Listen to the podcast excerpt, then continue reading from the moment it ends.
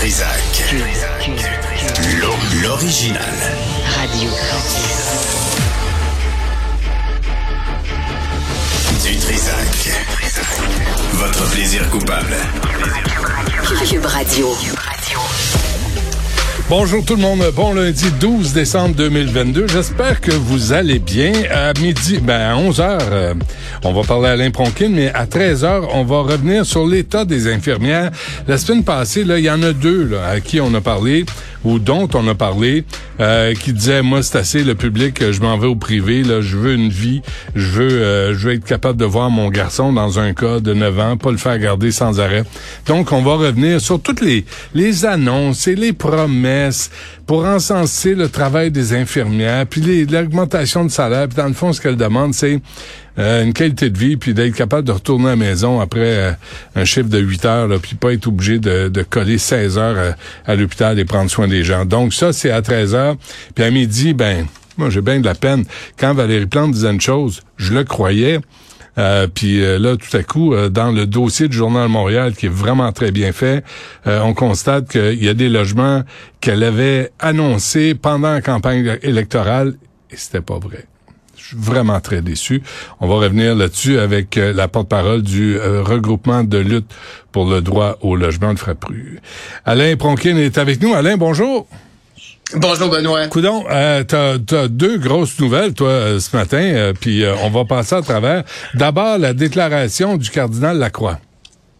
Oui, ce qui est arrivé jeudi dernier, c'est la fête de l'Immaculée Conception et le cardinal Lacroix préside une messe à ce moment-là à la cathédrale de Québec. Et là, la messe se déroule, tout va bien, on se termine la messe, tout est terminé. Tout d'un coup, il remet sa mythe, qui est son chapeau, et là, il décide de parler aux paroissiens qui sont présents.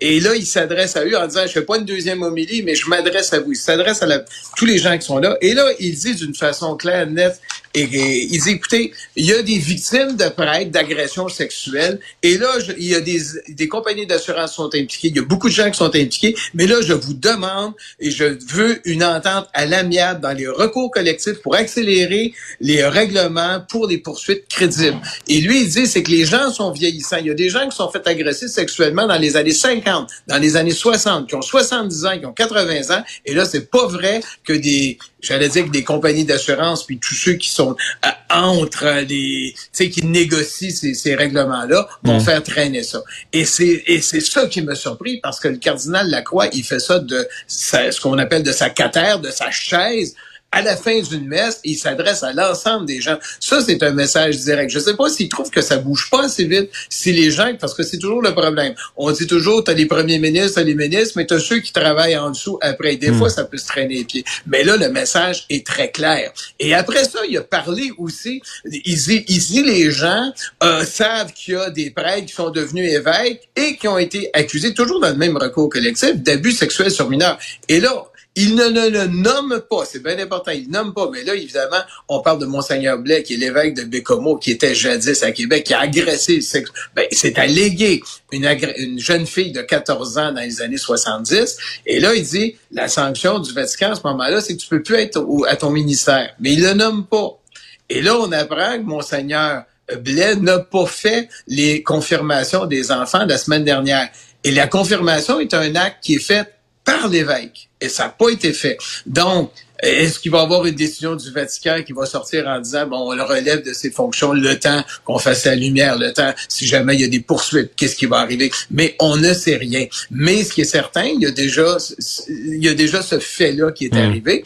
Et on sait, Benoît, juste pour finir ce point-là, juste pour Québec, que le Vatican, aujourd'hui, il y a une réunion. Les évêques français ne sont pas contents. Parce que si tu te souviens, on a parlé de Monseigneur Ricard, de cardinal, qui a avoué avoir agressé sexuellement. Il l'a dit lui-même, j'ai agressé silence radio complet. On ne sait pas qu'est-ce qui arrive avec lui. Et les évêques disent, c'est quoi, de quelle façon vous fonctionnez au Vatican? Hmm. Y a-tu deux poids, deux mesures? Quand c'est un cardinal, on garde ça plus, euh, plus secret. Quand c'est un évêque, c'est public. Quand c'est un prêtre, ben là, on agit tout de suite. Et là, on se pose des questions sur la, sur la vitesse euh, du Vatican qui semble varier suivant le titre qu'on a dans l'Église. Mais qu'est-ce qui motive le cardinal Lacroix là? Sinon, j'ai l'impression que c'est pour sauver ses fesses, puis euh, ils veulent euh, régler à l'amiable un recours collectif. Euh, c'est c'est quoi sa motivation selon toi, Alain? La motivation, je pense, moi, l'impression que j'ai du cardinal Lacroix, c'est que c'est quelqu'un de sincère. Il veut que ça se règle. Mais si en dessous de lui, ça bouge pas, parce que je l'ai dit souvent, le problème des évêques sont constamment en conflit d'intérêts. Est-ce qu'ils représentent les victimes? Est-ce qu'ils représentent les prêtres? Est-ce qu'ils représentent les compagnies d'assurance? Est-ce qu'ils représentent le Vatican? Il est toujours pris. Et lui, il dit, on va le régler. Je veux que ces victimes... Il représente pas les victimes, victimes de prêtres. Mais il représente pas ben, les. En disant payez-les, il est un peu plus proche du côté des victimes que Ouais. du Vatican. Mais le problème, c'est Mais pas juste de les payer. C'est Ouais. de planter les, les curés, les frères matamin, c'est les, les pédophiles, les crosseurs qui ont touché à des enfants ou à des À des euh, enfants. c'est ça le nerf de Des la guerre, personnes vulnérables. Ouais. Ouais, des personnes vulnérables. Ça se fait Mais pas. c'est ce qu'il y a en ce moment. OK, je t'amène à l'autre nouvelle qui est sortie aujourd'hui, Alain, quand même, la démission de la juge à la retraite, Capriolo. Dis-nous qui elle est et dis-nous pourquoi elle a démissionné. La juge Capriolo, ou l'ex-juge Capriolo, parce que c'est une juge retraitée, elle a eu le mandat de Monseigneur Lépine de faire enquête dans la, tu sais, le fameux prêtre pédophile Brian Boucher, qui a eu, je pense, huit ans de prison parce qu'il a agressé des enfants. C'est elle qui a eu le mandat de faire l'enquête là-dessus. Comment ça s'est développé? Comment ça se fait qu'un gars comme lui a pu devenir prêtre et a agressé sexuellement? De quelle façon? Et elle a fait un rapport, un travail admirable. Et là-dedans, elle disait, ben, écoutez, il faut créer un ombudsman. Il faut créer un endroit, un espace où les victimes peuvent s'adresser euh, à l'archevêché de Montréal pour leur, pour dire, écoutez, j'ai été agressé sexuellement. Il m'est arrivé, j'ai eu du harcèlement sexuel. Toutes ces questions-là que les gens puissent. Et elle a monté ce système-là euh, avec euh, euh, Monseigneur Lépine, avec l'archevêché de Montréal. Et là, ce qu'elle se rend compte deux ans plus tard, et, et ça, c'est une difficulté que j'avais déjà notée à l'époque, puis je lui avais déjà posé une question. Qu'est-ce qu'on fait euh, vis-à-vis du secret, de la confidentialité des dossiers? Parce que moi, c'est ce qui m'avait surpris. Il n'y a rien qui garantit la Mmh, confidentialité. Et aujourd'hui, ce qu'on apprend de l'ombudsman, c'est que les confidentialités ne sont pas là. On prenait les informations et on les donnait. Parce que si t'as pas de confidentialité, il y a quelqu'un qui prend l'information de la victime et qui donne ça à la compagnie d'assurance dans un recours. C'est Ouais. tellement évident. Bon, effectivement, il y avait ça. Après ça, il y avait un archiviste qui travaillait. Un archiviste, c'est comment savoir qu'est-ce qu'il y a eu dans le dossier en 1960-65. Eh bien, quand son supérieur est parti en maladie ou en vacances, ben il a enlevé toutes les possibilités d'avoir accès à ces euh, à ces documents-là aux archives. On coupe. Fait qu'elle a dit comment est-ce que euh, l'ombudsman fait pour travailler? Et même l'ombudsman, on parle pas de l'ex-juge Capriolo, elle elle a reçu une euh, ils se sont plaints d'elle au barreau Eh ben ouais. à l'intérieur de leur Parce que- Fait elle, elle regarde tout ça puis elle dit ben moi je démissionne. Parce que là, le traitement des plaintes, là, ce que je comprends, Alain, c'est que euh, Maître Kirouac euh, dénonce aussi l'intrusion d'un responsable religieux dans le traitement des plaintes contre les prêtres. Fait Oui. que ça se rendait pas. Et là, ce type-là, au lieu de répondre de ces accusations-là, lui se revient d'abord et il porte plainte contre euh, Mme Kirouac. Oui. Oui, et, et, et ça, c'est l'autre difficulté, c'est ce que j'appelle, moi, et quand Mme Capriolo avait fait son enquête pour Brian Boucher, on ne sait rien de ce qu'il y a au Vatican. On ne sait rien du procès canonique qu'il a reçu. On dirait qu'on ferme ça, parce qu'on sait Non, que mais le attends, secret, attends, ce qu'on Alain. appelle le secret pontifical. Non, mais là, tu parles, de- on parle de Montréal, là. on parle d'ici, Oui. là, de ce qui se passe Oui. ici. On parle pas du Vatican, on parle pas à Rome, là. on parle, Oui. on parle de le problème ici. Puis ici, Oui. si je comprends bien, il y a des plaintes qui étaient faites et le traitement de ces plaintes-là ne se rendait pas ou en tout cas était perdu ou, ou trafiqué. Mais c'est à Montréal. Oui, Lépine répond nous- quoi à ça, lui? Ça, j'ai pas vu. Lui, euh, il a accepté la définition, la, la démission, pardon, de Madame Capriolo. Mais dès que t'as, c'est ça qui est, qui, est, qui est- qui est spécial, Benoît. Dès que t'as une plainte contre un prêtre ou un évêque pour agression sexuelle, on parle de mineurs, là, on parle des cas les plus scabreux. C'est la juridiction du Vatican.